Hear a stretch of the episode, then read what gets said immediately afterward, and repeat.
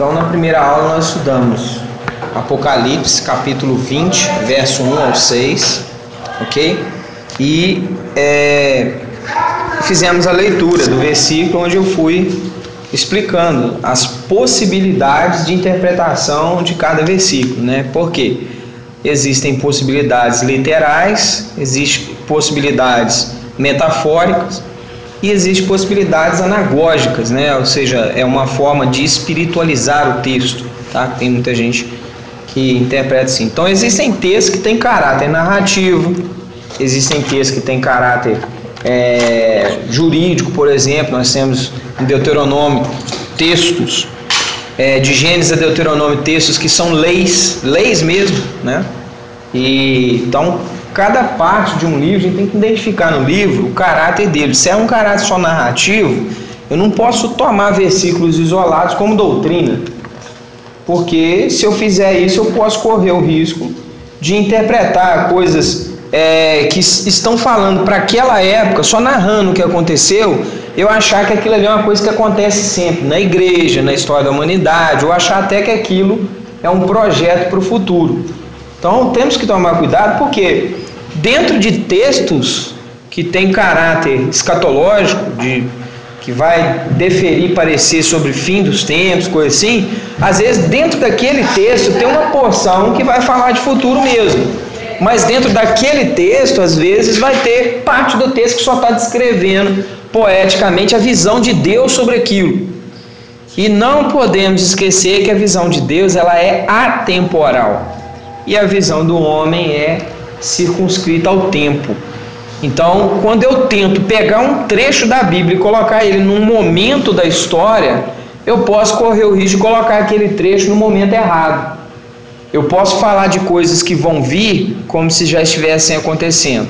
Eu posso falar de coisas que já aconteceram como se ainda vão acontecer. Então, temos que, tomar esse cuidado. Então, olha só, analisando o versículo, eu só vou ler ele todo de novo aqui, só para fazer a leitura do texto, e aí depois a gente segue com a explicação para não ficar perdido. Então, Apocalipse capítulo 20, verso 1 ao 6, vai. E vi descer do céu um anjo que tinha a chave do abismo e uma grande cadeia em sua mão. Nós analisamos isso na última aula como mensagem, né? Um mensageiro, um anjo é um mensageiro, ele tem a chave do abismo e ele tem uma grande cadeia na mão. O que é abismo? O que é cadeia? Vamos ver se tem sobre isso no próprio texto. Ele prendeu o dragão, a antiga serpente, que é o diabo e Satanás. Aí a gente viu aí o posicionamento das vírgulas, né? É, tivemos observando aí o texto em grego para poder analisar e vemos que o dragão é uma coisa e a antiga serpente é outra, e aí depois a gente vê aí que o diabo e Satanás têm a sua razão de ser aí. O que, que é diabo? É aquilo que se opõe, né? É, Satanás é um termo que vem da palavra em hebraico que é como um adversário. Ele não chega a ser inimigo. Ele é só um adversário porque ele é criado por Deus. Não existe alguém que seja à altura de ser inimigo de Deus. Não existe alguém que chegue à altura de ser oponente oficial mesmo de Deus. Ele é só um adversário porque ele foi criado para ser adverso, tá? E o diabo nós vemos aí que diabolos é aquilo que causa destruição, aquilo que causa, né, é, digamos assim, uma desconstrução daquilo que é para ser, ou seja, Deus permite uma desconstrução para depois ele reconstruir. Então, o diabo, normalmente a gente vê aí, por exemplo, é uma coisa mais voltada para homem e não para o próprio é, Satanás em si. Nós vemos lá Jesus falando: Ah, eu escolhi entre os doze, não sei o que, tal, mas um de vós é o diabo. Tá? Nós temos isso na Bíblia. Tá? Nós temos também no Novo Testamento falando que o diabo, né, é, é, usando a expressão diabo não só para homens, não só para demônios e, e para Satanás em si, mas também para o próprio o próprio homem assim. Então olha só, ele lançou no abismo e fechou e selou sobre ele, para que não enganasse mais as nações. Então olha só, não vai enganar mais as nações. Aí vamos lá, que nações são essas? Por que falar nações? É? Por quê? Porque nós temos a ideia de que eleitos são só os judeus. Essa é a ideia a priori do evangelho inicial de que só havia eleitos entre os judeus. Inclusive, houve uma discussão na igreja primitiva, Concílio de Jerusalém, Inclusive, eles decidiram que não era para evangelizar só judeus, mas gentios. Então, essa ideia de que judeu e as nações, então, o texto aqui vem para as nações porque a Bíblia identifica a igreja como eleita de todas as nações. Então, ele ia tentar enganar todos os eleitos, né? E ele não é capaz de enganar. Então, olha só, aquela ideia de perda de salvação porque Satanás conseguiu enganar alguém, distorcer o evangelho para alguém e fazer alguém se perder, já cai por terra aqui porque o, é, o inimigo aqui ele não consegue, ele foi trancado por mil anos para não enganar as nações. Então já tem que começar a observar isso. Ele não engana. Só que aí vem o período de mil anos. Qual que é o período de mil anos? Né? Lembramos que a Bíblia ela tem as suas complexidades com relação a tempo. No livro de Daniel foram faladas 70 semanas e foram 70 anos. Ok? Então, semanas ali, para cada, cada dia ali da semana, você vai ver que tem um ano, tem, né? Vamos colocar assim, é, um ano poético e não um ano literal, tá? Então nós temos Jonas profetizando que em 40 dias Nínive ia ser destruída. E não foi em 40 dias. Foi um período. Então foi uma quarentena. Então o judeu ele usa muito uma, uma, um agrupamento. Por exemplo, o judeu ele não fala de cada peixe. Ele cita um cardume e aquilo ali diz respeito a um grupo. Tá? Igual você fala poeticamente. Às vezes você usa a expressão os irmãos né, para falar de toda a igreja. Mas às vezes você usa a expressão irmãos para falar da igreja que você convive com ela, tá? Então temos que observar que às vezes a palavra irmãos não diz respeito a ser filho do mesmo pai da mesma mãe. A palavra irmão, ela é uma palavra que ela tem um significado simbólico, um significado poético no meio do que você vai dizer. Porque se você fosse levar para o literal, irmão seria aqueles que nasceram filhos do seu pai, de sua mesma mãe, e aí seria seu irmão não seria o irmão da igreja. Então nós temos aqui mil anos, mas temos que tomar cuidado com mil anos. Ser um período exatamente de mil anos, de, né, de tre, como é que é? 36 mil e 500 dias, não é isso? Não, é, não seria isso. É, como é que fala? 30, como é que é? 365 mil, mil dias, né? 365 mil dias, não é isso? Ou seja, não é isso que o texto está falando, possivelmente. Pode ser mil anos? Pode. Mas pode ser um milênio, um termo poético? Vamos ver o que o texto fala aí. Então vi uns tronos, os que sentavam sobre o trono foram dados o poder de julgar. Quem é que julga hoje? Quem é que aponta e fala que é pecador, que é pecado, que tem que converter? Né? É o Cristo. O Cristo é o cabeça Jesus, juntamente com o corpo, a igreja. Então, o Cristo ele não compõe só de Jesus. Jesus ele soma-se a nós e Cristo continua na terra. Nós somos o corpo de Cristo e ele o cabeça. Então, a, aqueles que governam estão sendo governados por Cristo. Então, o que, que seriam é, esses tronos aí? São, seriam aqueles que decidem, tá? É uma tipologia que possivelmente simboliza a igreja. Estou falando possivelmente porque a gente ainda não terminou a leitura do texto. Vamos ver o que, que o texto fala mais. Então, aos que se assentam sobre eles foram dado poder julgar, e vi almas daqueles que foram degolados por causa do evangelho. Então, dentre os tais, tem ainda aqueles que foram degolados por causa do evangelho. Agora caiu em si. Nós temos certeza que está falando da igreja texto. Degolados por causa do evangelho. Quem que é degolado por causa do evangelho? Um não cristão? Quem que é degolado por causa do evangelho? Um ímpio? Quem que vai ser degolado por causa do Evangelho? O Império Romano? Claro que não. Quem vai ser degolado pelo, por causa do Evangelho é a igreja. Né? Então, são esses aí. E que não adoraram a besta e nem a sua imagem. O que, que significa besta na Bíblia? Né? Não é igual hoje o mineiro fala, fulano é um besta, né? Não é isso. Besta na Bíblia porque é uma fera, né?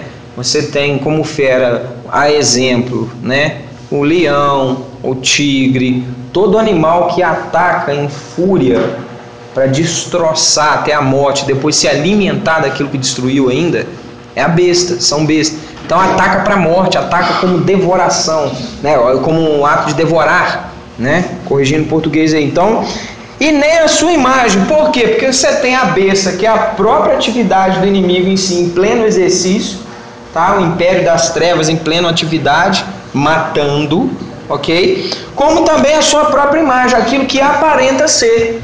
Olha, você tem na Bíblia o mal, seria o pecado, e tem aquilo que se chama por aparência do mal. Existem dois tipos de pecado. Você pecar por prática do pecado em si, e existe você pecar pela própria aparência do mal, que a Bíblia pede para a gente evitar. Tá? Então, a besta e a imagem, ou seja, é aquilo que representa a besta. A imagem é aquilo que representa a exata expressão do que é. Tá? Então, é, eles não adoraram nem a besta, o mal, como também não adoraram aquilo que tem a aparência do mal. Tá? É, seguindo o texto aí, e não receberam o sinal, né, na fronte e nem nas suas mãos. Então vamos lá. Esse sinal aí, tem gente que fala que é um sinal da besta, ok? Mas o texto fala duas coisas. O texto fala que eles não adoraram nem a besta nem a sua imagem e não receberam o sinal nem na mão nem na testa. Mas o sinal é da besta? Tem gente que prega né? Olha aí o que, que o texto está falando, ó. E não receberam o sinal na fronte nem nas mãos. Deixa eu fazer uma pergunta. Eu já ouvi gente falar marca. O texto não diz marca. Se fosse marca, seria um, um, um ferro quente que queima e causa uma marca, uma cicatriz. Não, é um sinal. O texto diz sinal. E o texto também não diz que o sinal é da besta. O texto falou da besta? Falou. Mas o texto falou também de um sinal. Quem diz que o sinal é da besta? Muitos pregadores. Pode ser esse sinal ser o sinal da besta? Pode ser. Mas o texto não está ligando uma coisa na outra. Lê com calma, você vai ver, ó. E não adoraram a besta nem a sua imagem. Vírgula, o texto parou. O assunto é não adorar nem besta e nem a sua imagem. O próximo assunto, né, já é e não receber o sinal na fronte nem nas mãos. Que sinal é esse? O texto falou. Eu vou falar que é sinal da besta? Eu vou falar que é sinal de Satanás? Eu vou falar que é sinal de trânsito? O texto está falando um sinal. É igual quando Jesus falou que ele, ele sobre a volta dele, ele não falaria o dia, não, ninguém sabe o dia. Eu tenho que falar que volta. Que dia? Não posso falar? Entendeu? Pode perguntar. Falando do sinal aí. O sinal 66. Pois é, aí nós vamos ver que é outro assunto que está separado desse texto. É isso que a gente tem que tomar cuidado, Felipe, porque a gente pega uma coisa, quer ver? Em Êxodo, salvo melhor juízo, capítulo 32, verso 32 e 33, fala do livro de Deus. Moisés fala: risca o meu nome do seu livro, o seu livro ok? Nós temos o livro da vida na Bíblia. Sim, temos. Mas quem disse que o livro que Moisés falou é o livro da vida? As pessoas vê livro e livro já acham que é o mesmo livro. E aí? Nós temos 66 livros na Bíblia. Entendeu? Um não é o outro. Então, então o cuidado que temos que tomar, cuidado que nós temos que tomar é com essa questão. Nós temos é, o 666, beleza, é um assunto. Aqui nós estamos falando do milênio, o texto está falando do reino milenar de Cristo. Então vamos ver depois se tem negação com esse texto, porque o próprio texto indicia assuntos similares, é, Felipe. De que maneira? É, por exemplo, você vê o dia do Senhor na Bíblia repetidas vezes, o texto bíblico vai falar o dia do Senhor. Como nós temos também a expressão naquele grande dia ou naquele dia. Será que este dia de naquele dia é o mesmo dia de o dia do Senhor? Podemos estar falando de um dia de juízo adstrito a um dia diferente, que seria o retorno de Cristo. E se o juízo e o retorno de Cristo é o mesmo dia? Ok? Nós estivemos observando no início do texto aí, que, é, vamos ver aí um pouco para frente, que ressurreição dos mortos nós temos apenas uma. É? E os dispensacionalistas separam ressurreições em termos à parte. Ou seja, porque a Bíblia fala do juízo do trono branco e fala do tribunal de Cristo, ok? A, a observância que se tem que são assuntos separados. Sim, porque estão falando de grupos de pessoas separadas. Mas quem diz que esse juízo não aconteceu num único dia? Quem diz o contrário? Será que a Bíblia diz? Entendeu? Então temos que tomar cuidado com isso. Quando a gente for ler um texto, tem que deixar. É, existem assuntos que são de, de ordem a, a último expoente de complexidade dentro da teologia.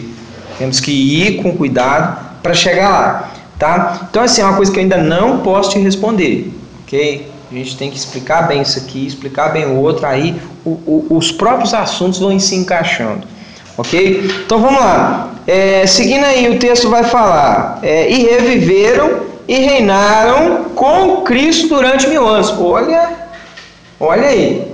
Agora, agora fechou a conta e passou a régua mesmo. Agora garantiu que o reino está sendo da igreja. Né? Porque reinar com Cristo, o que, que a Bíblia diz? Nós somos reino, sacerdócio e profeta. Não é isso? E profeta ali não é ser profeta Elias, profeta Daniel.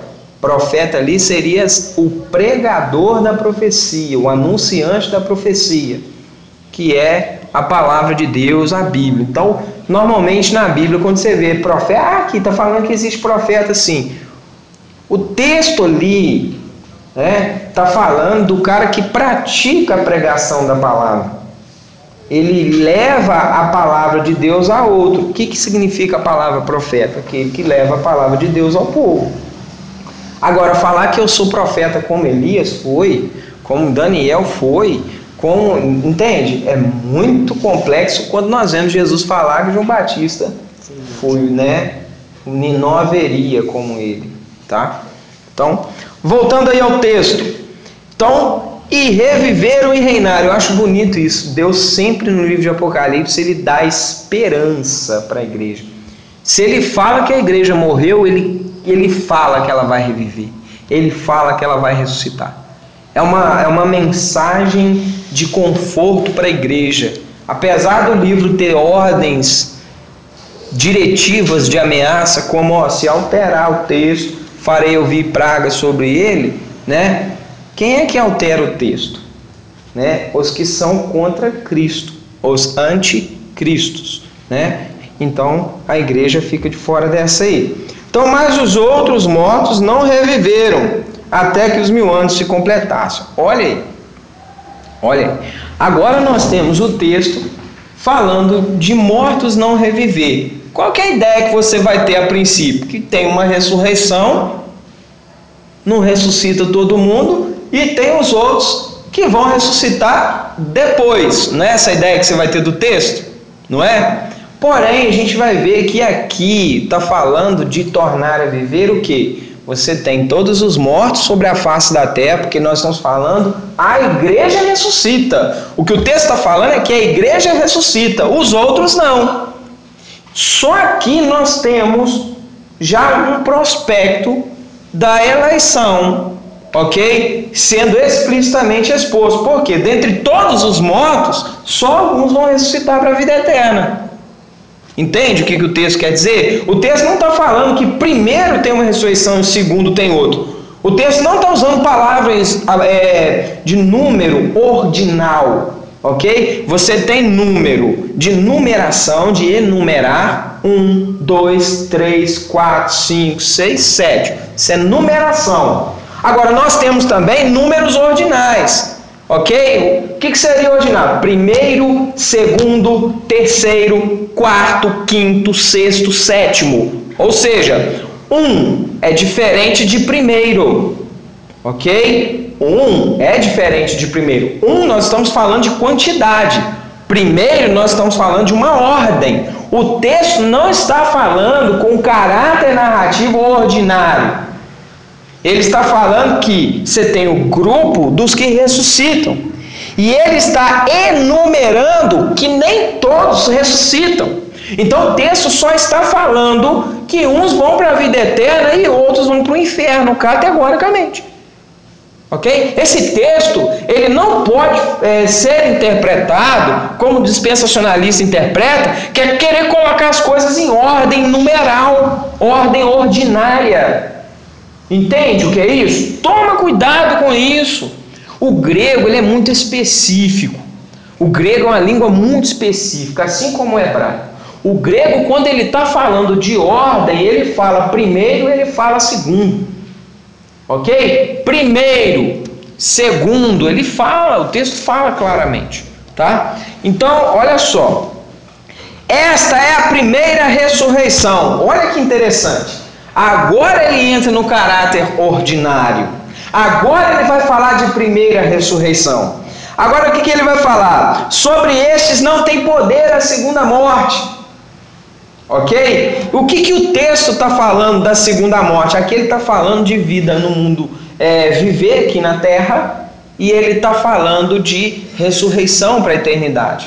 O que, que acontece? Ele está colocando em ordem não as ressurreições, ele está colocando em ordem a realidade de vida. Preste bem atenção. Quem morre agora não vai para purgatório, ok? Quem morre agora já está com Cristo. Eles ressuscitam, eles já entram na vida primeiro. Então a primeira coisa que Deus faz é dar a vida para quem vai para a vida eterna, ok? Agora, na hora de julgar, essa igreja ela não vai entrar naquele juízo depois. Ela já foi julgada. Ok? Só de entrar para a vida eterna ela já foi julgada. Ou seja, Deus é tão justo com descontar a ira dele sobre Cristo na cruz do Calvário, ao invés de descontar em você, porque Cristo quis fazer isso. Ele não te convida para a vida eterna. Ele quis fazer isso. Ok? Então o que, que acontece? Como ele já assumiu a sua vida, e a ira de Deus já foi arrolada, ajuizada sobre Cristo na cruz do Calvário, não há por que manter você morto. Não há por que, após a sua morte, manter você em cadeias de morte.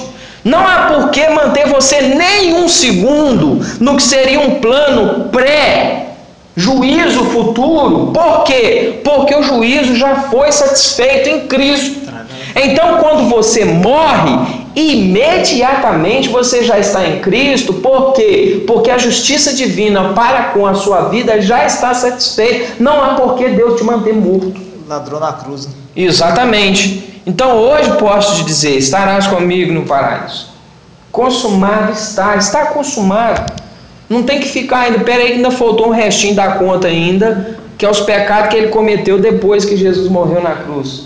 Então, aí seria uma, uma informalidade, uma desconstrução do texto, seria uma heresia falar uma coisa dessa, porque todos nós que nascemos depois de Cristo ainda temos pecados para cometer, que Deus previamente consciente é, e na verdade já os decretou, já os autorizou, ok? Então a outorga de Deus para que você cometa pecados já foi autorizada, e você ainda deve a Deus cometer esses pecados, porque eles foram descontados em Cristo. Você luta contra o pecado, mas os pecados que você não vence já foram descontados, todos eles em juízo em Cristo. Então é por isso que você tem salvação garantida por Cristo. Nenhuma ovelha se perde, justamente porque basta crer. E a graça é só o que basta sobre nossas vidas. Agora, para prazer e louvor da glória de Deus, eu luto contra o pecado e não tenho prazer no pecado. Entendeu? É nisto que dá a responsabilidade humana. A minha responsabilidade é lutar contra o pecado. Essa é a minha responsabilidade. Consciente de que quando eu venci, foi o Espírito Santo que venceu, convencendo-me do pecado, da morte, do juízo divino. Então a glória de eu não pecar não é da minha escolha, mas do querer e do efetuar que o Espírito Santo trabalha em mim, segundo Filipenses 2,13. Então, quando eu luto contra o pecado, não sou eu lutando, é o Espírito Santo, que é o Espírito que luta contra a carne, lutando por mim.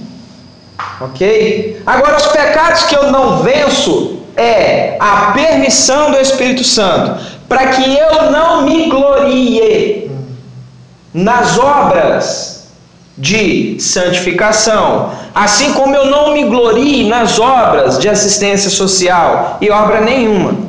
Então, quando eu peco, é minha conta. Quando eu não peco, é na conta do Espírito Santo. Entende? É muito interessante o fato de que nós estamos sendo voluntariamente arrastados para o céu. A graça é um efeito arrastar, é um efeito que te promove uma busca tão profunda que você tem a sensação de que é livre, porém você tem que ser consciente que na carne você é escravo do pecado. Quem disser que não peca é mentiroso, diz a Bíblia. E quem disser que não tem pecado, chama Deus de mentiroso, diz a Bíblia também. Então, o que, que Deus está fazendo? Deus permite eu cair em alguns pecados, para que eu saiba que não sou eu o que vence os pecados na minha vida. Mas eu devo ser consciente de lutar contra o pecado, porque o próprio exercício de consciência quem está causando é o Espírito. A própria vitória contra o pecado não é minha, não é, não é a minha dignidade. Eu sou indigno. Gente, se o Espírito Santo me abandonar 24 horas, 24 horas eu vou pecar. Se o Espírito Santo me abandonar um segundo, um segundo eu vou pecar. É simples assim.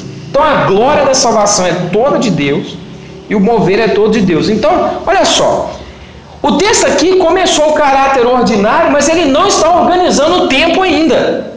Ele falou primeiro, olha só, da primeira ressurreição. O que é a primeira ressurreição? Seu batismo. Seu batismo.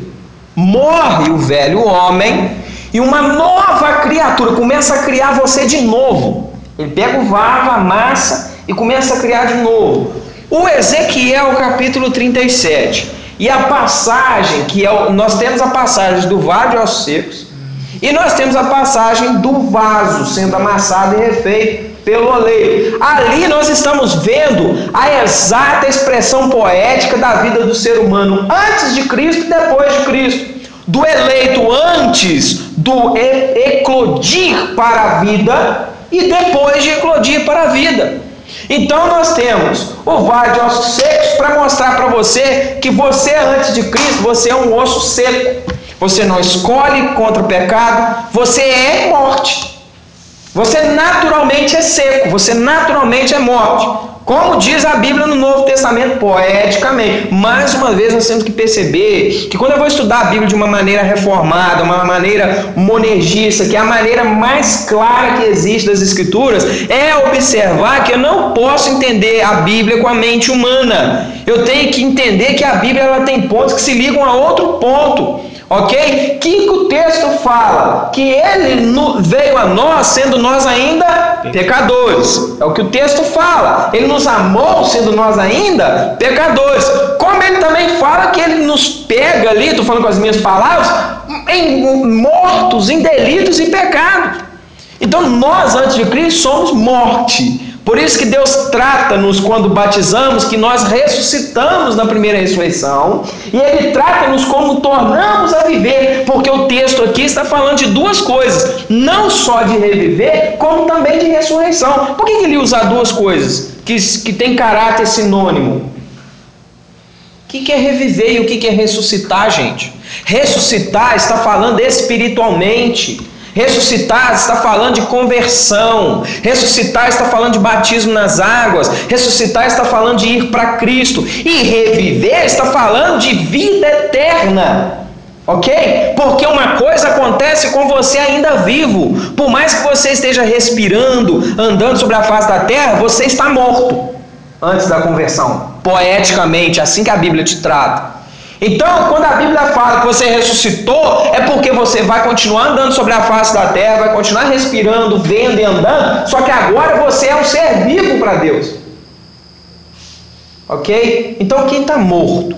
Olha só, quem crê em mim, certamente viverá. Quem não crê já está condenado.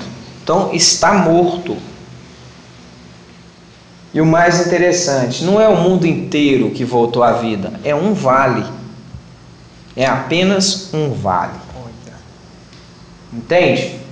Não é todo barro do planeta, é um barro que o oleiro pegou e colocou na rodana para amassar, para confeccionar, criar novamente. O homem é tipificado como o primeiro Adão, Cristo como o segundo Adão. E a Bíblia trata Cristo como o primeiro irmão de todos os outros. Então Cristo é o cabeça, a igreja é o corpo de Cristo. Mas nós temos fora do corpo de Cristo o anticristo. Então há seres humanos criados vaso para honra e há seres humanos criados vaso para desonra. Se o indivíduo falar com você assim, ah, mas não é possível que Deus criou pessoa para ir para o inferno. Para ele que crê lá na presciência, pergunta para ele então. Então ele não sabia quem iria para o inferno quando ele criou? Vai dizer que Deus não criou pessoas para ir para o inferno? Judas teve chance. Né? Então temos que analisar isso. É aí que entra o fora da doutrina inquestionável, inquebrável. A doutrina, a sã doutrina bíblica, ela é é, ela não é flexível. O evangelho não é flexível.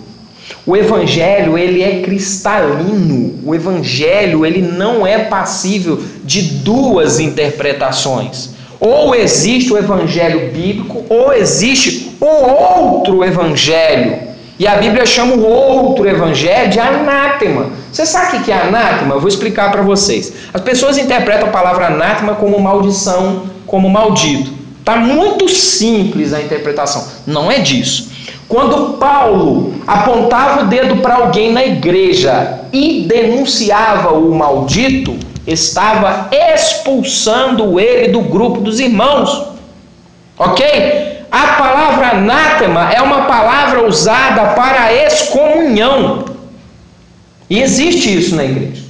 Ok? Se ele é um eleito, ele vai reintegrar o corpo, porque ele é uma ovelha perdida ok? Mas se ele não é um eleito, é um joio que está sendo tirado do meio dos trigos. E temos sim na Bíblia disciplina e temos sim na Bíblia exclusão. Ok? A Bíblia ela é literalmente não democrática. A Bíblia ela é literalmente teocrática. A Bíblia ela é literalmente, doutrinariamente falando, tirana. Ela não admite uma outra posição similar. Ela não admite uma posição paralela. Porque a Bíblia diz que maldito é o outro evangelho e maldito é quem prega o outro evangelho também. Está na Bíblia. O apóstolo Paulo fala: se tiver entre vós alguém que pregue outro evangelho, é maldito. O que, que é maldito? Tira, tira do meio da pregação. Entendeu? Expulsa. Maldito, o anátema, gente. O que, que um sacerdote fazia com um judeu quando ele era pego em pecado para a morte, por exemplo?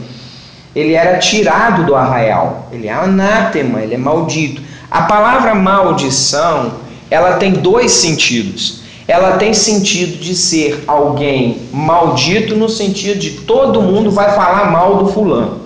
Todo mundo agora vai falar: Fulano fez errado. Ok? Então ele vai ser maldito, mal falado. Ou seja, mau exemplo. Não siga o fulano, ele é mau exemplo. Está sendo maldito, mal falado. Dito vem de dizer. Agora, anátema tem a complexidade, assim como você espreme uma espinha, assim você espreme o mal ok? Que é anátema. É uma expressão que não é. Ela não tem cunho só cristão. Ela tem um cunho de expulsar o podre. Entendeu? Expulsar a maldição. Tanto é que antigamente, pelo menos no estado de Minas Gerais, eu conheço a expressão de as pessoas pegarem uma prensa de, de é, um guento de arnica, um guento de alguma coisa que eles faziam em roça, colocar sobre um, um, machucado inflamado e falar assim que aquilo vai puxar a maldade. Vocês já ouviram essa expressão? Estão seguindo a mesma métrica de interpretação da palavra maldade e maldizer, a mesma questão, ok? Ou seja, às vezes a língua ela acaba se perdendo em ditos populares na expressão e acaba expressando corretamente o que venha a ser a raiz daquela palavra, tá bom? Então, anátema é aquilo que deve ser expulsado Anátema é aquilo que é maldito, por quê? Porque foi expulso, passa a ser maldito porque foi expulso. Então, olha só, de acordo, finalizando aí o texto, fala que serão sacerdotes de Deus e de Cristo. Né? Olha só que interessante. Dentro da igreja você tem quem é sacerdote de Deus e de Cristo. É como assim? Sacerdote de Deus e de Cristo. Sacerdote de Deus, porque ele serve a Deus. E sacerdote de Cristo, porque ele serve ao corpo. A igreja ela tem duas funções. Ela não só serve os irmãos, ela serve a Deus também. Isso é que é ser sacerdote de Deus e de Cristo. Quando você vê a palavra Cristo, ela tem um símbolo mais completo do que a própria palavra igreja. A palavra igreja ela surgiu a primeira vez em Antioquia, antes de findar o século I. O que é uma a eclésia vem do grego, né? É uma forma de falar que eles são chamados para fora do mundo, chamados para fora, né, do, do, do do, do arraial, né? chamados para fora do mundo do pecado para entrar no corpo de Cristo. Tá? Mas a palavra Cristo, que vem do grego Christos, significa ungido. Então olha só que interessante, nós servimos a Deus e servimos a ungido. O que é ungido? A igreja. Cristo aqui não é só Jesus, Jesus é o cabeça da igreja. Então, na verdade, Jesus faz parte de Cristo. Entende? Que nós estamos falando? Nós somos o corpo, Jesus é o cabeça. Então, nós e Jesus fazemos parte do ministério Cristo.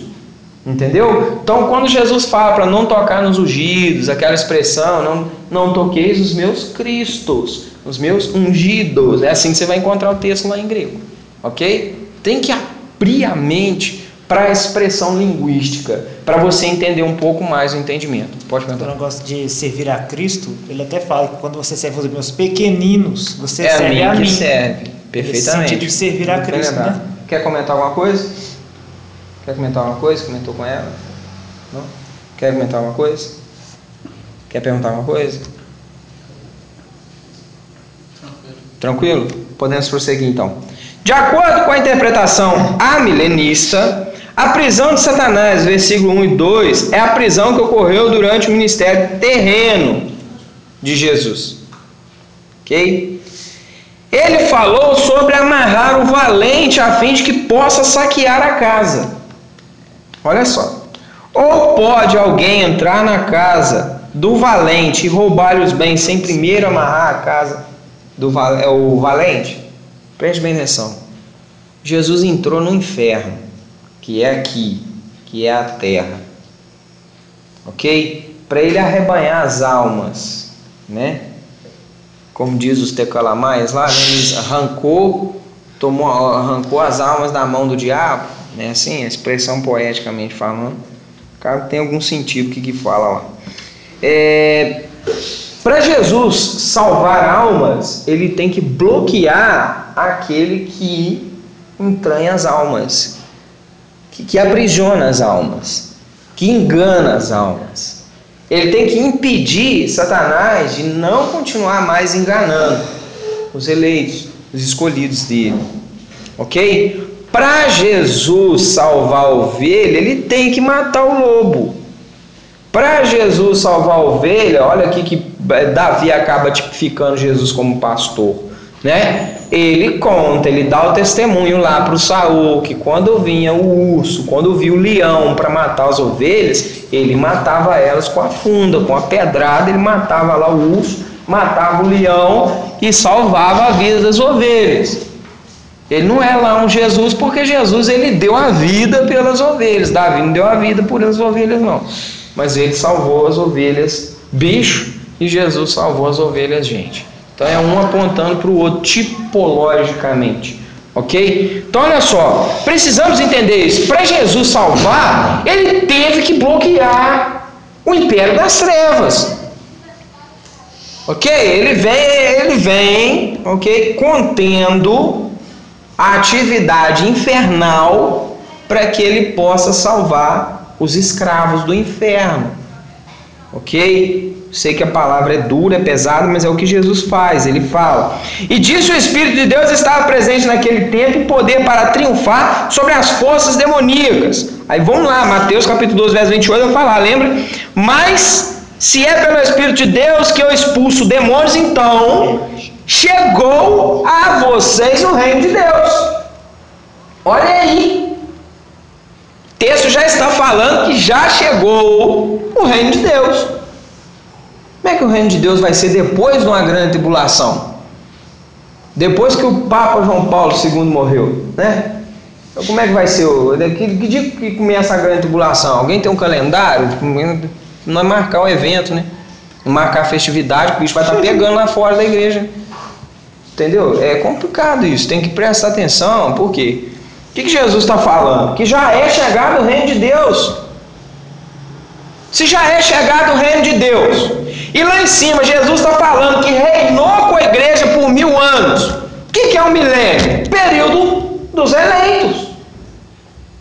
Entenderam? Como é que é claro? Quando eu começo a juntar as palavras de Jesus com as palavras de Jesus, né? as palavras de Jesus em Mateus com as palavras de Jesus no livro de Apocalipse. Eu posso pegar e ser dispensacionalista, colocar os tempos separados por período. Por, olha, se eu for falar didaticamente, teve a época do Abraão, os patriarcas, Igual eles tem um período patriarcal. Teve a época de não sei o que, didaticamente, colocando a Bíblia né, ali na ordem cronológica do que nós já vimos, que já passou. Eu colocar o passado em ordem cronológica dá, mas eu organizar futuro com um livro cheio de poesia, que isso? Cheio de linguagem metafórica, eu querer organizar eventos do futuro. Nem a volta de Cristo deu para posicionar o tempo, porque ele diz, não que, olha, sobre escatologia eu ouso dizer que Jesus não gosta que a gente organize as coisas em ordem cronológica. Ouso dizer isso. Ó, estou falando com vocês isso aqui, o que, que vai acontecer, mas já estou avisando, não é o fim, não. Várias vezes ele fala, ele fala isso. Entendeu como é que é? Eu tenho que ficar preocupando o que vai vir depois de quê? Aí eu desenho um quadro, coloco um dragão com sete cabeças, não sei o que, a gente descendo para o inferno, a gente subindo para o céu, um trono desenhado, né? Um, um, um, ser humano lá com a coroa, a gente fala que aquilo é Jesus, nem de Jesus aquilo é. Entendeu? Ah, repescagem. Tem isso aí também, as igrejas falando da repescagem, né? Dá tempo de. Sem Espírito Santo, a pessoa ser salvo, complicado. Olha, eu, eu, eu já estudei dispensacionalismo já lecionei dispensacionalistas que tem que explicar, né, como é que o dispensacionalista pensa.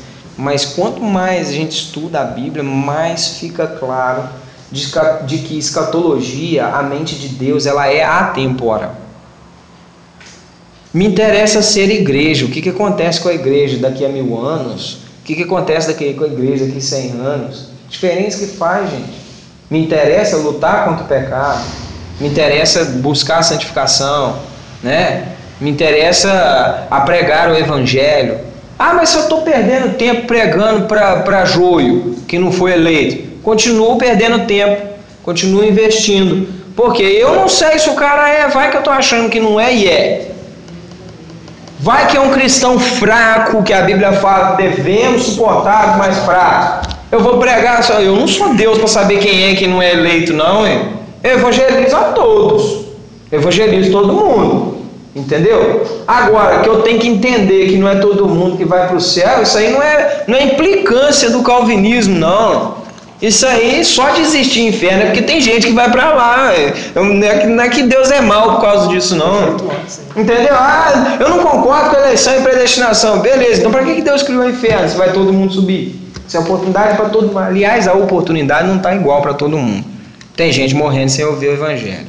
Não vamos dizer que a oportunidade é igual para todo mundo, não, porque a, a, a realidade que nos circunscreve é outra. Né? Então, seguindo aí, está ficando claro que essa ideia do milênio é o reino de Cristo? É, eu queria fazer uma pergunta. Sim. É, nós vivemos hoje o reino. Né? Sim. E, e, quando Jesus veio à Terra, ele também viveu o reino? Sim. E como ele pediu então para orar, venha ao teu reino? Sim, é isso que ele está falando, o estabelecer da igreja. Quando ele está falando vem o reino, ele está falando do domínio da igreja. Porque Jesus não reina só a partir do nascimento dele. Porque a eleição da igreja ela não começa no nascimento de Cristo. A eleição da igreja ela acontece antes da fundação do mundo. Nós temos eleitos antes de Cristo, claramente nas Escrituras. E nós sabemos que Cristo reina antes do, do, do, do ano Domini, né? do ano, digamos assim, da era comum, ano zero. Então Jesus reina antes de Cristo, no termo de calendário falando. Ok? Então, quando ele fala e venha teu reino, ele está falando de estabelecimento. Mas Jesus morreu no ano 33 da era comum, do calendário cristão, calendário gregoriano? Morreu, mas a Bíblia fala que ele morreu antes da fundação do mundo. Cordeiro já foi morto antes da fundação do mundo. Então vamos lá. O sacrifício foi executado no ano 33. Mas a eleição, oh, gente, o tribunal de Cristo e o juízo do trono branco quer separar quem é e quem não é, ele acontece antes da fundação do mundo. Não é um negócio que vai acontecer. É um negócio que Deus atemporalmente já definiu, já decretou. Só de Deus falar que tem coisas que de coisas que vão acontecer é porque Deus é consciente de que nós vivemos numa, numa observância temporal, então ele discrimina as coisas. O sacrifício de Cristo foi executado no ano 33, mas o cordeiro foi morto antes da fundação do mundo no processo profético. Então o que, que acontece? Quando ele fala e vem o teu reino, ele está falando do estabelecimento do reino.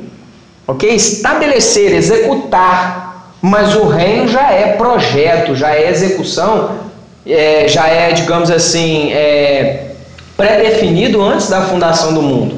Nós temos pessoas que estão em Cristo e nasceram antes de Jesus. Enoque. Ok? Por quê? Porque Deus trabalhou a salvação de, é por graça, o justo viveu por fé. Ok? Ele viveu por fé numa esperança que ele não compreendia. Não importa, gente, se Jesus fizesse o sacrifício dele ali no Éden, se Jesus fizesse o sacrifício dele 100 anos depois, se Jesus pagasse a conta no final, depois que todo mundo morresse, Jesus lá fosse sacrificado, né, viesse os anjos sacrificar Jesus. Não, ele definiu um tempo porque ele escolheu. E ele chamou esse tempo de plenitude dos tempos. Mas a quitação da dívida não importa, sendo Deus atemporal, quando que Deus executa o sacrifício. Se o pessoal que sacrificou Jesus naquele dia largasse porque começou a chover, quisesse sacrificar no outro dia, deixar Jesus pendurado na cruz lá, vão voltar amanhã para acabar de matar. Entendeu? Se isso acontecesse, não ia fazer diferença. Porque a execução não estabelece um tempo para Deus, já foi pré-definido, pré-decretado, ok? Predestinado. Tem gente que fala não tem predestinação na Bíblia, não deve estar lendo Efésios 1, 4, 5, né? Temos muitas passagens que falam isso. Então, respondendo a senhora, quando Jesus fala e venha o teu reino, nós estamos falando de Jesus só proferir algo que já está predefinido, ok? É, é, um, é, um, é um simples cumprimento. Por exemplo, quando Jesus fala, é, Pai, faça segundo a sua vontade, não a minha, a vontade do Pai já tinha sido definida, tanto é que ele desceu para isso, entendeu? Mas é necessário ele falar aquilo para que as pessoas ouçam e estudem sobre. Né? Tem coisa que Jesus falou que não precisava dele falar, digamos assim, categoricamente, mas ele entende como era necessário porque aquilo ia ser estudado, aquilo ia ser lido para as pessoas entenderem. Ok? Precisa de Jesus falar, faça a sua vontade, não a minha. É claro que a vontade de Deus é que é soberana. Né? Precisava de Jesus perguntar para o cego: Você quer ser curado? Que que eu te Precisa perguntar? Não precisa. O que, que você quer que eu faça para você? Né? Imagina, o cego, estou precisando de um cão guia. Né? Não precisa disso. Ele, é lógico que ele já sabe. Precisa de eu pedir para Deus o que eu preciso? Ele não já sabe. Mas a Bíblia não ordena que eu ore, que eu peça. Entendeu? Já foi pré-decretado. Mas eu, eu sou ser humano, eu estou escravo do tempo, eu vou pedir, mas eu não sei se Deus já decretou. Eu posso estar pedindo e não vir acontecer, eu posso estar pedindo uma coisa que Deus já decretou que vai acontecer. Entendeu? Uma coisa que eu concordo com o Steco Calamar é quando ele fala que Deus já decretou a sua vitória. Né? O problema é definir quais vitórias que ele decretou. Mas que Deus já decretou, ele decretou mesmo. Tá? Agora ele falou para quem me tocou, né? É. Pra- Jesus perguntar quem me tocou. né? É claro que ele sabe. sabia. Mas ele está perguntando porque ele quer que as pessoas respondam. Ele quer que as pessoas prestem atenção. Vocês viram que alguém me tocou? Vocês nem estão prestando atenção. Todo mundo me encostando. Mas né? eu estou prestando atenção. É. a imagem que ele passa. Existem coisas que Jesus fala que não é o que ele está falando que tem o seu significado, mas o que ele quer dizer, aí entra o significante. Nós já estudamos isso aqui. existe significado e existe significante. Existe aquilo que eu estou falando e existe aquilo que eu quero dizer com o que eu estou falando. Né? Então, respondendo a senhora, é, eu entendo que quando Jesus fala e venha o teu reino, não entre em contradição com ele falar já é chegado o reino. Né? Não entra em contradição, porque o reino de Deus está no meio de nós, ou seja, eis o cordeiro que tira o pecado do mundo. Né? Jesus, quando crucificado, ele foi criticado por aquilo que ele pregou, rei dos judeus. Tá? Então o reino dele ali, quando ele está falando de venha o teu reino, é como se ele estivesse falando assim: entreguei na mão da igreja, estabeleci, né? Mas ele já é rei. É, o que que, o que que fundamenta a existência do reino? A existência de um rei e a existência dos súditos, ok? Se você não tem súditos, você pode ter um rei que vai começar um reino, mas o reino já existe a partir do momento que você já tem um rei.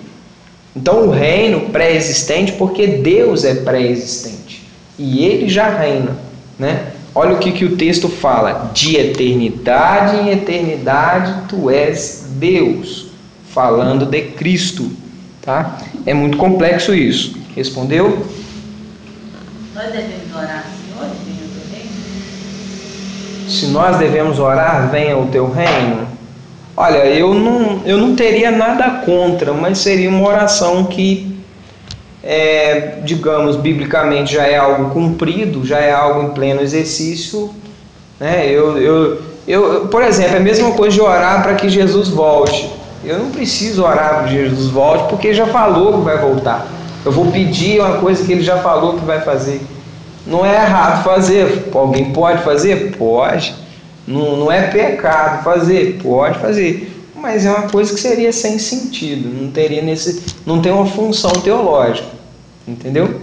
Tá ok?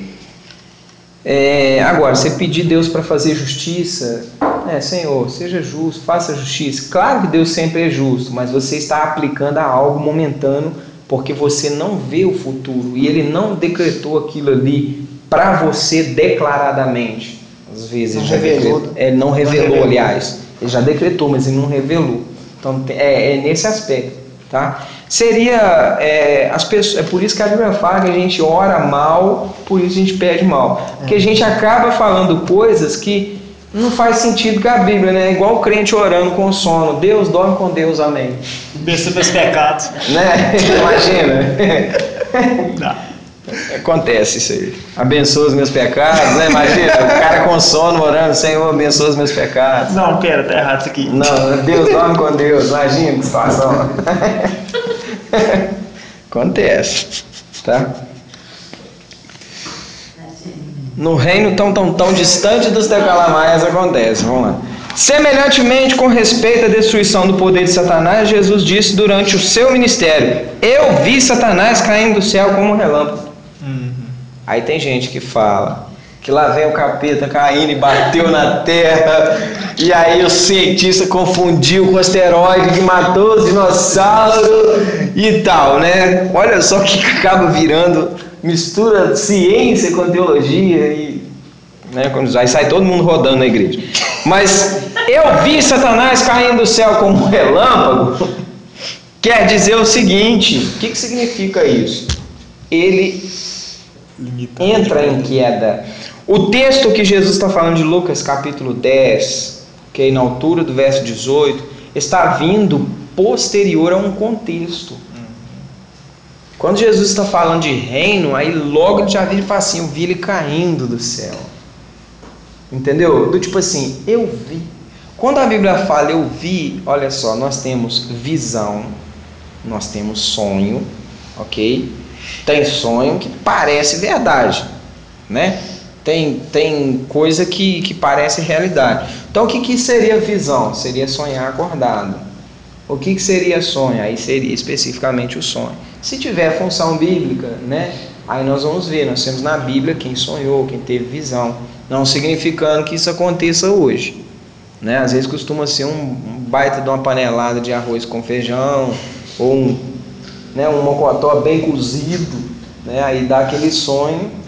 Eu já vi gente dando visão e sonhos que viu no inferno ponta de cabelo, porque na época a doutrina não cortava o cabelo, não pode cortar o cabelo. É, já vi na época bermuda no chão do inferno, gente dando revelação disso aí. Uns absurdos que acontecem. Mas nós, nós estamos falando uma coisa assim, mas isso é sério. As pessoas, elas, é, é, digamos assim, as ideias mirabolantes, Espiritualiza. né? Numa igreja onde não tem esse tipo de sustentar, esse tipo de misticismo religioso, ninguém tem sonho. Você já reparou que isso só acontece em meio realmente neopentecostal ou de, ou de extrema é, busca pelo místico, ao invés da simplicidade do evangelho. Busca demais o místico. Porque Daniel viu um bode com dez chifres, o outro quer ver um cabrito com fita vermelha amarrado na cabeça.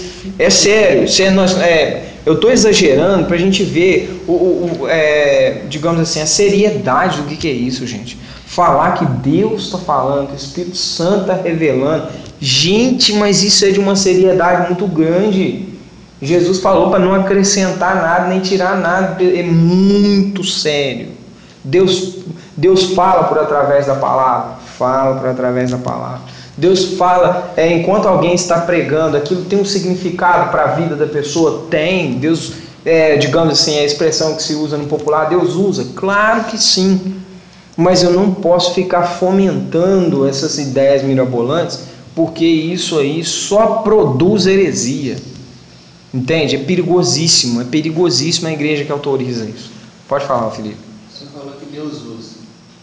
No caso, se Deus usar uma pessoa para falar com a outra, falar em línguas estranhas, traduzir e der certo, o que, na sua, o que, você acha sobre isso, o, O- senhor? o- O ponto de vista na palavra e como teólogo. O que, que o senhor acha? sobre Como teólogo, primeiro eu tenho uma dificuldade muito grande hoje para interpretar línguas estranhas do jeito que o meio pentecostal interpreta. Porque a partir do momento que eu peguei a Bíblia para lê-la toda, estudando a questão de xenolalia e glossolalia, eu peguei o texto, eu procurei estudar o texto máximo possível em originalidade, perguntando aos colegas teólogos, aos professores que dão aula junto com a gente, né? Eu tenho pacificado para mim que existe muita revelação que acontece, sim, acontece, assim como a santa está curando lá na igreja católica. De que maneira? Lá no Espiritismo está acontecendo milagre? Está acontecendo milagre na cabeça deles. Lá na Igreja Católica está alcançando graça de Santa Luzia, uma pessoa que estava com as vistas meio turva voltou a enxergar? Está acontecendo graça no meio deles. Ou seja, todo meio cultural, religioso, acaba produzindo ficciosamente fé. Entendeu? Nós temos os fenômenos é, culturais locais que acontece isso. Então nós temos as revelações genéricas. Ó, Deus está mandando dizer para você, aí fecha no- no- no- na língua estranha, fala uma meia dúzia de palavras sem sentido, aí sem sentido de tradução. Estou falando sem crítica, estou falando tecnicamente.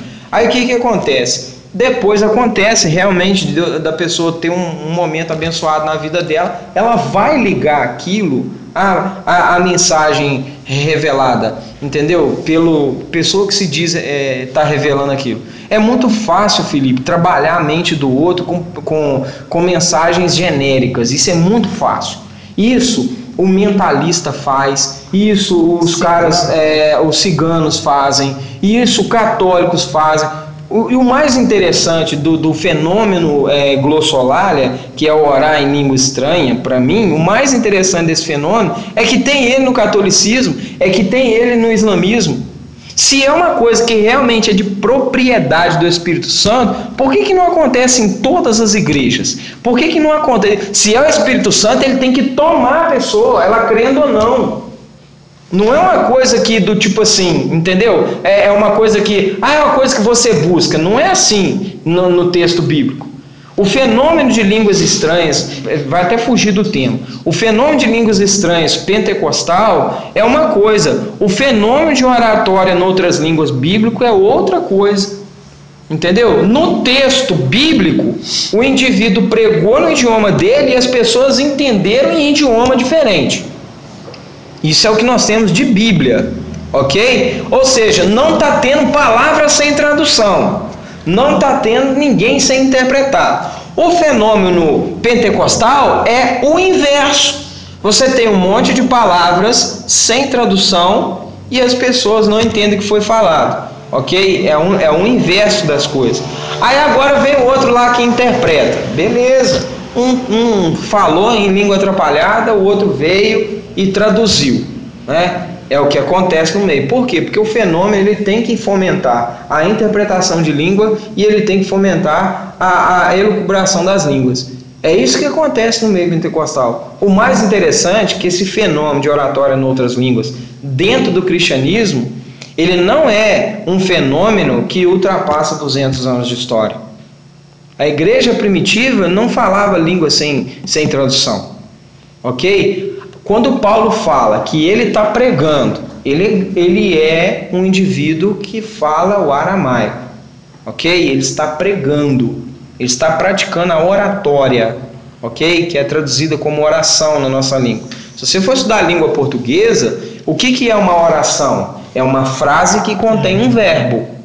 Então, oratória, se você for estudar direito, pregar em público, falar em público, discursar diante do juiz, você faz um curso de oratória, de organizar raciocínios, explicar meio, início e fim de raciocínio. E no texto bíblico, oratória, em outras línguas, está falando de discurso, Pedro subiu na pedra lá, se é que é pedra que subiu, né? Ele subiu para pregar lá e ele falava e as pessoas se maravilhavam porque elas entendiam em seu próprio idioma e ele sendo de idioma diferente.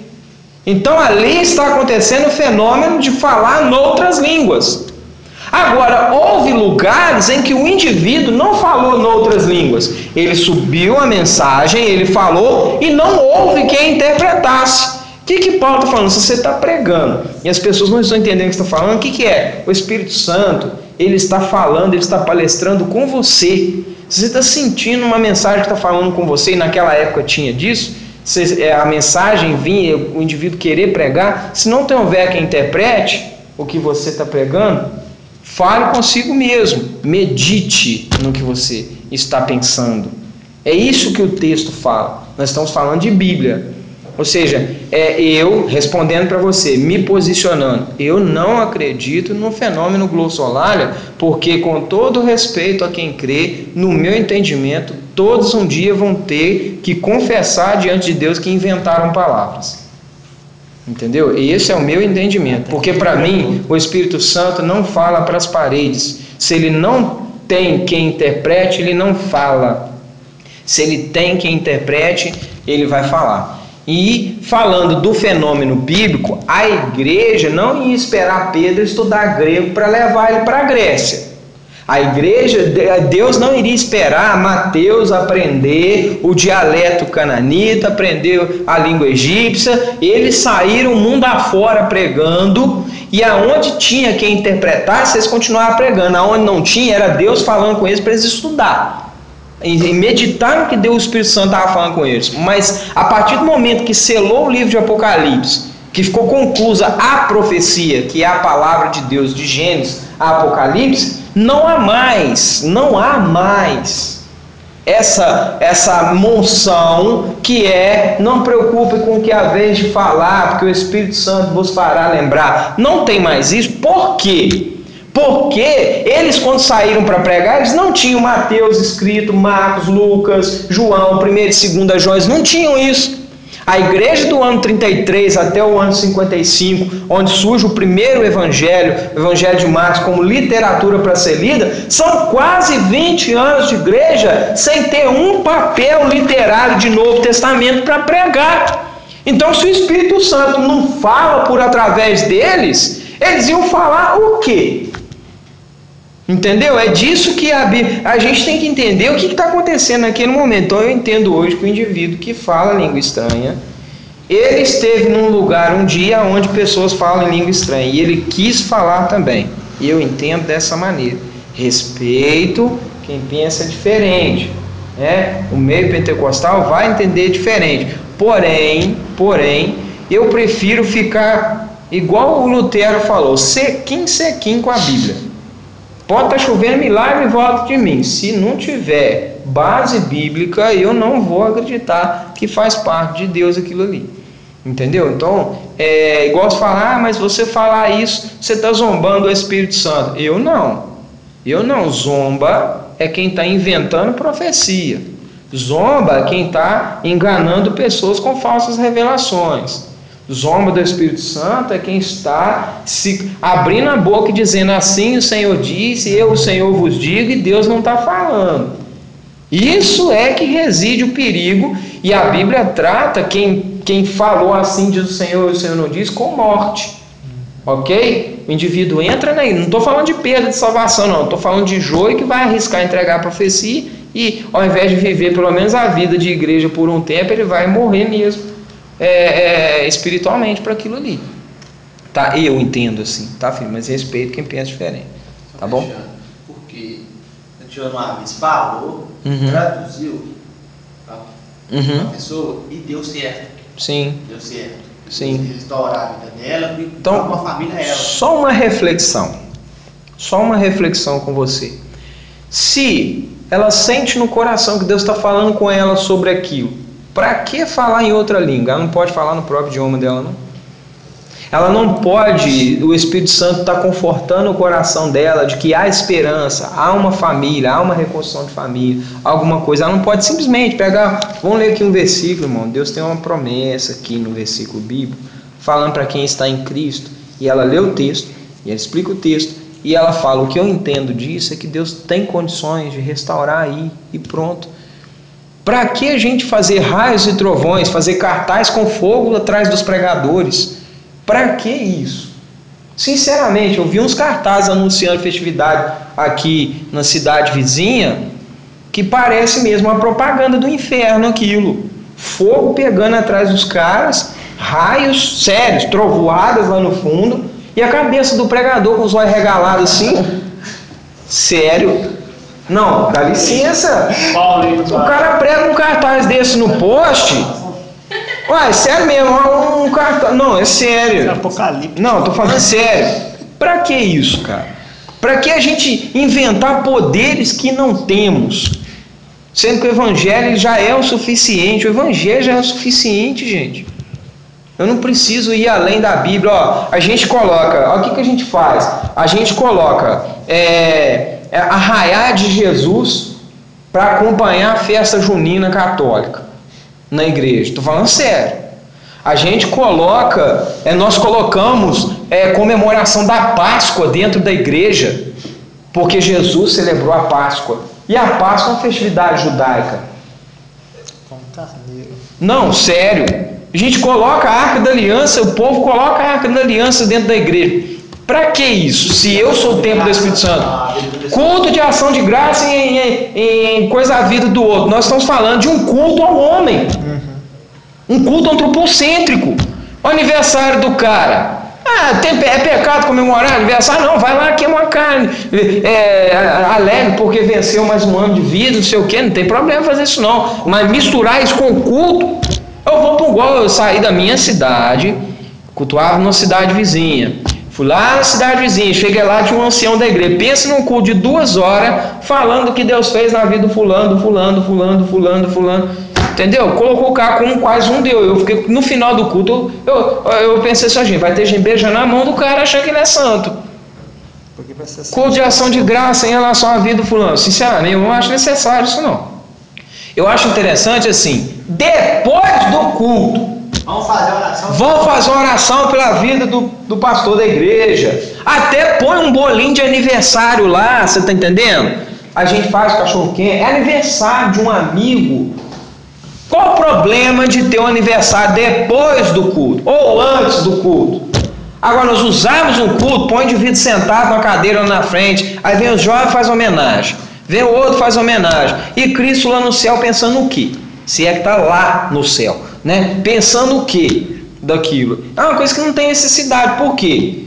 Por que, que não tem necessidade disso?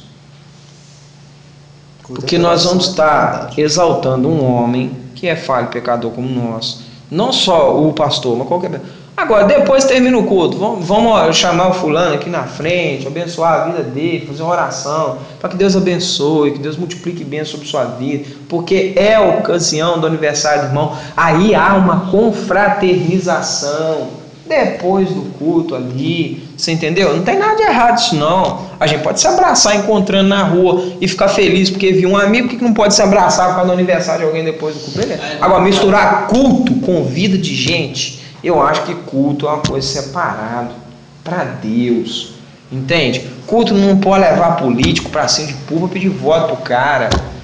Entendeu? Pede lá na internet o voto pro cara. Entendeu? Eu, eu, eu fui um ativista do Bolsonaro praticamente na internet. Entendeu? Porque eu pensava que era melhor para o país no momento. Agora, em culto, né? Eu vou pregar adesivo do Bolsonaro na capa da minha Bíblia, igual tinha gente fazendo. Aí também não, Entende? É igual no caso aniversário da igreja. O que o senhor acha sobre isso? Olha, os irmãos confraternizarem também, digamos assim, estarem alegres, mas aí o culto ele, ele tem que ser voltado para Deus. Eu entendo que cultuar é cultuar a Deus. Agradecer a Deus por mais um ano de igreja, por mais um ano de, de, de que o trabalho está acontecendo, é, eu não vejo errado não. Louvar a Deus pela história da igreja, o que Deus está fazendo ali. Ali nós estamos falando de um momento de adoração a Deus, eu não, não vejo problema não. Mas é do tipo assim, separar, né? Ó, você fazer uma festividade, o que, que a festividade faz normalmente, algumas igrejas fazem? Faz um tema, né? Pega um tema, aí o pregador prega no tema, os hinos são no tema e tudo. Tá todo mundo em confraternização pela ocasião do aniversário da igreja. Mas do início ao fim do culto foi cultuar a Deus, eu não vejo problema nisso não. Agora o homem vai ser, vai ser complicado. Vai ser complicado, porque você vai acabar fugindo do culto para poder elogiar alguém. Entendeu? Aí, entendeu? Elogiar a Deus pela igreja é uma coisa, elogiar o homem pela vida do homem não, não tem sentido não. Entendeu? Bom, então eu me posiciono. Hoje eu sou sensacionista, ô, Felipe, tá? O amilenista, quanto tempo temos? Tá. O amilenista argumenta que a prisão de Satanás em Apocalipse capítulo 20, verso 1 ao 3, tem um propósito específico, para assim impedi-lo de enganar as nações. O próprio texto explicou. Né? Isso então é o que aconteceu quando Jesus veio e o evangelho começou a ser proclamado, né? não simplesmente aos judeus, mas após Pentecostes, né? A, no caso aí a festa, a todas as nações do mundo. De fato, a atividade missionária mundial da igreja e a presença da igreja na maioria das nações do mundo, ou todas elas, mostra que o poder de Satanás tinha no Antigo Testamento, que era de enganar as nações e mantê-las nas trevas, acabou. Tá vendo aí? Então, é, Satanás ele engana as nações, não todas. Né? A nação Israel, e nós somos Israel de Deus, inclusive, né? Ou seja, porque nós temos Abraão como pai na fé, inclusive. Nós somos monoteístas, ok? Temos esse, esse fundamento aí, tá? Então, as nações que são enganadas são as nações fora da igreja. As nações que não são enganadas é a igreja que tem gente de povo, língua e nação diferente. Entendeu? Todos os dois nações está no plural. Entendeu isso aí? Todos os dois nações está no plural. Nós temos as nações, os não eleitos, de diversas nações, nós temos pessoas não eleitas. E nós temos as nações, igreja. Qual, que, qual as nações que Satanás não engana? A igreja. A igreja ela tem gente de povo, língua e nação diferente. Ok? Então, quando a Bíblia fala que Deus não faz acepção de pessoas, não significa que não existe eleição e predestinação. Não é isso. É porque para eleger, para predestinar, Deus não olhou cor, língua nem nação. Então, para os eleitos, ok? Para aquele povo que ele elegeu, Deus não fez acepção. No meio do povo de Deus tem gente de todo tipo. Tem os baixinhos, tem os altos, tem os brancos, tem os negros, tem os americanos, tem os ingleses, tem os que falam grego, tem os que, né? Então, Deus não fez acepção no modo generalizado, tá? Mas que Deus elegeu só a igreja, ele fez isso. Ele levantou o cálice e garantiu. Por muitos, o sangue estaria sendo derramado. Então, na visão milenista, argumenta-se que, como João viu as almas e não o corpo físico, no versículo 4, essa cena deve estar ocorrendo no céu. Enquanto o texto diz que eles ressuscitaram, não quer dizer que ressuscitaram fisicamente. Tá vendo aí? Então olha só. Nós estamos falando de ressurreição no texto. Mas João viu almas, não viu corpos físicos. Então, que, que tipo de ressurreição que ele está falando? De vida eterna. Eu vivia na morte, o pecado. Ressuscitei, eu vivo para a vida eterna, desde agora. Sabe o que está acontecendo? Que as pessoas acham que é futuro, que é agora, fica misturando, empurra milênio para frente, traz milênio para cá. Sabe por que, que as pessoas fazem isso? Porque elas veem a palavra ressurreição, elas põem um momento e outro. Só que Deus está falando disso poeticamente. De que maneira que Deus está falando? Você, antes de Cristo, você é um morto. É isso que a Bíblia fala com você. E você, depois de Cristo, você já está vivendo para a glória de Deus. Então, para falar que você convertido já está vivendo para a glória de Deus, a Bíblia tem que chamar você de ressurreto. A Bíblia tem que falar que você reviveu. Você estava morto e reviveu. Então você não vai ressuscitar para a vida eterna. Você já ressuscitou para a vida eterna. Quando você creu e foi batizado. Entendeu isso? Você já vive para o reino de Deus. Embora ainda peque e tenha uma dívida com o pecado para receber o seu salário, que é a morte. Entendeu a situação? Então a gente não pode confundir morte física com morte, que a Bíblia fala que é lago de fogo enxofre. Nós não podemos confundir morte, ok? Com, também de antes de convertido com a morte que é ser lançado no lago de fogo enxofre. Eu tenho a morte que é ser morto antes de converter. Como eu também tenho a morte que é ser lançado no lago fogo e enxofre. São duas mortes diferentes na linguagem bíblica. Entendeu isso? Como eu tenho vivo, fulano está vivo. Mas para Deus ele está morto, porque ele vai para o inferno e Deus sabe disso. Eu não posso confundir vivo, estar vivo, ser vivo sobre a face da terra, com ser vivo para a eternidade, viver para a glória de Deus. Tá? Então as pessoas pegam viver e jogam tudo num pacote só, todos os dois viver. Pega a morte e joga todos os dois num pacote só. A Bíblia falando para os condenados que serão julgados segundo suas obras. E a Bíblia falando para os salvos que serão julgados segundo suas obras. Os salvos, as obras de julgamento deles é para galardão, porque já vivo já está vivo. Já o condenado, ele não recebe galardão, ele vai ser julgado segundo suas obras de pecado. Eu posso juntar todo mundo num pacote só e falar assim: eu vou ser julgado pelas obras, então eu vou perder a salvação pelas obras. Aí eu vou entrar em contradição com Efésios 2,9, não por obras, para que ninguém se glorie. Porque se eu perco salvação por causa das obras, então salvação é por obras. Isso é contradição com a Bíblia. Entendeu? Então, obras, obras de eleito e salvo é uma coisa. Obras no sentido de salvação é outra questão. Tá? Pode perguntar. Claro, no caso que nesse parágrafo antes, que a ministra no medo que a prisão de Satanás tem um propósito específico, né?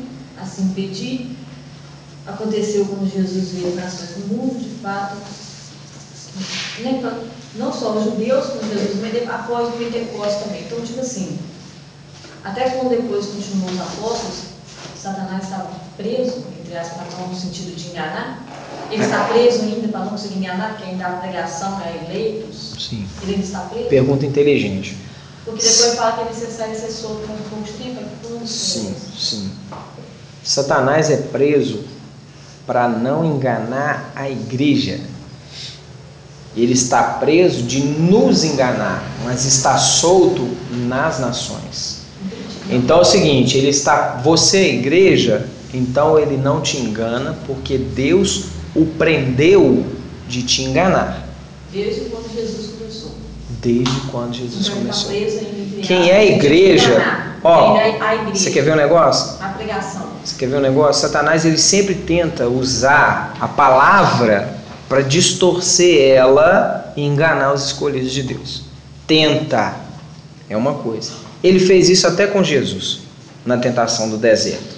Ele tentou usar a palavra distorcidamente.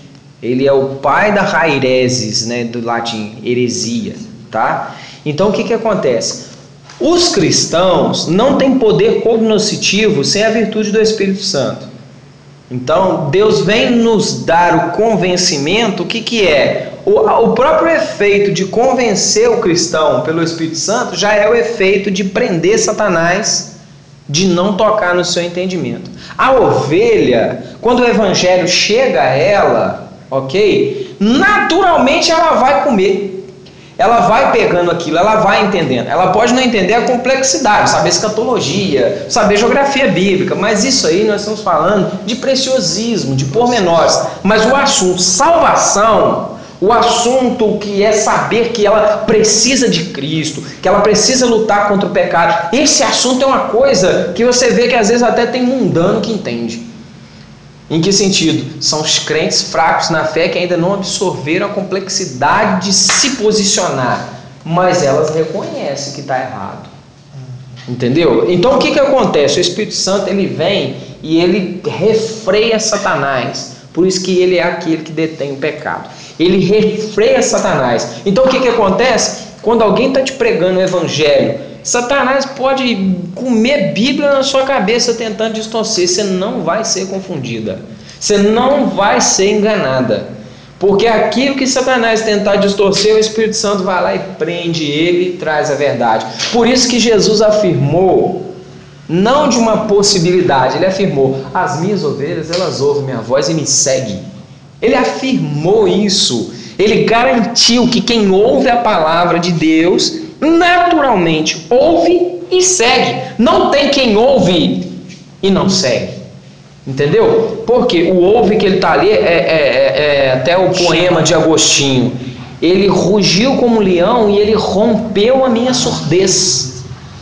Entendeu? A minha surdez, o comichão né, das heresias, né, como diz a Bíblia, haverá um tempo em que muitos, ele não está falando da igreja, ele está falando dos muitos, terão comichões nos ouvidos que não vão tolerar a verdade, não vão querer ouvir a verdade, né, Paulo está falando, mas o eleito não. O eleito Jesus ruge como um leão, ele rompe a surdez, e aí o Espírito Santo vem tênue, explicando, e a pessoa vai inclinando, vai querendo. Uma coisa que eu acho interessante de novo convertido, tenta enganar um novo convertido.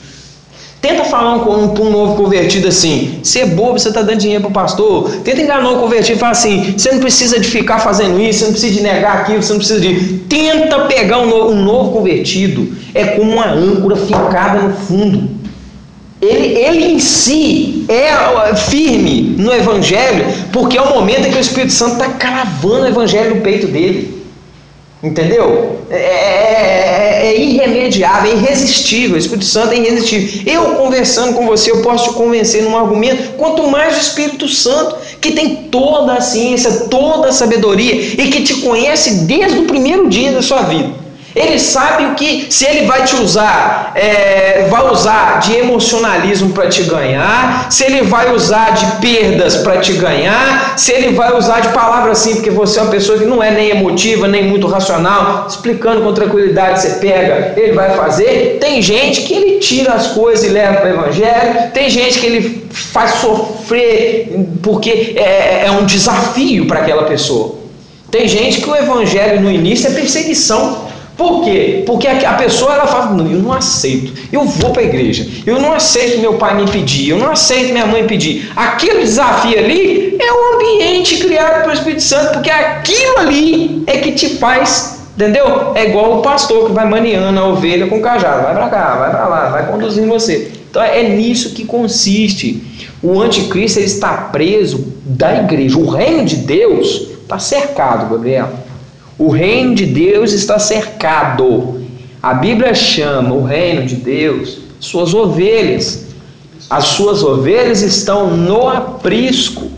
O mercenário tenta pular cerca, mas Jesus dá vida pelas suas ovelhas. O mercenário foge e deixa as ovelhas perdidas, desorientadas, mas Jesus não. O que, que a ovelha fica? Num aprisco, um cercado, protegido dos lobos lá de fora.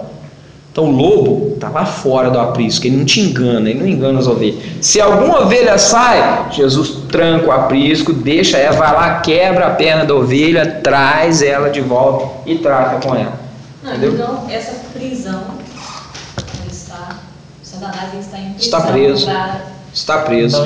Ele, as portas do inferno não prevalecem contra a igreja. A igreja é agora.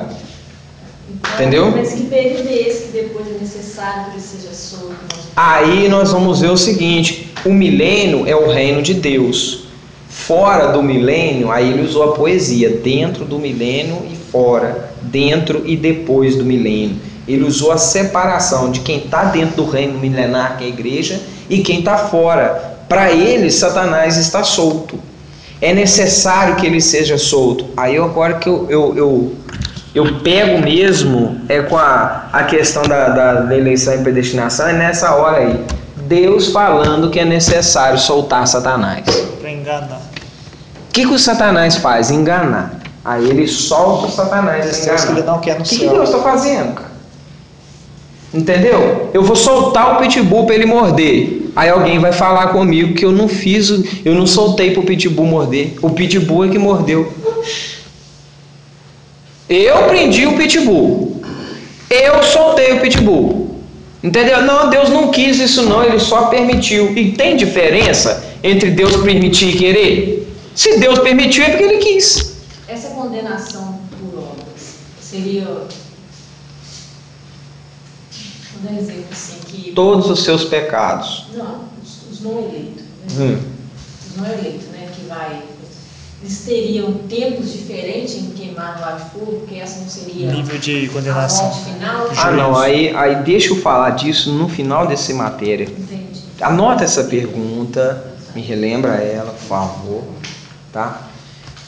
É, essa primeira página aqui, ela é complexa, na segunda página a gente vai, vai, eu vou encerrar por causa do tempo da aula de hoje.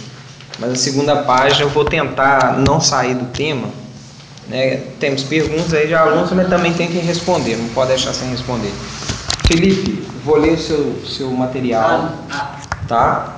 Não aqui, agora. Eu vou pausar.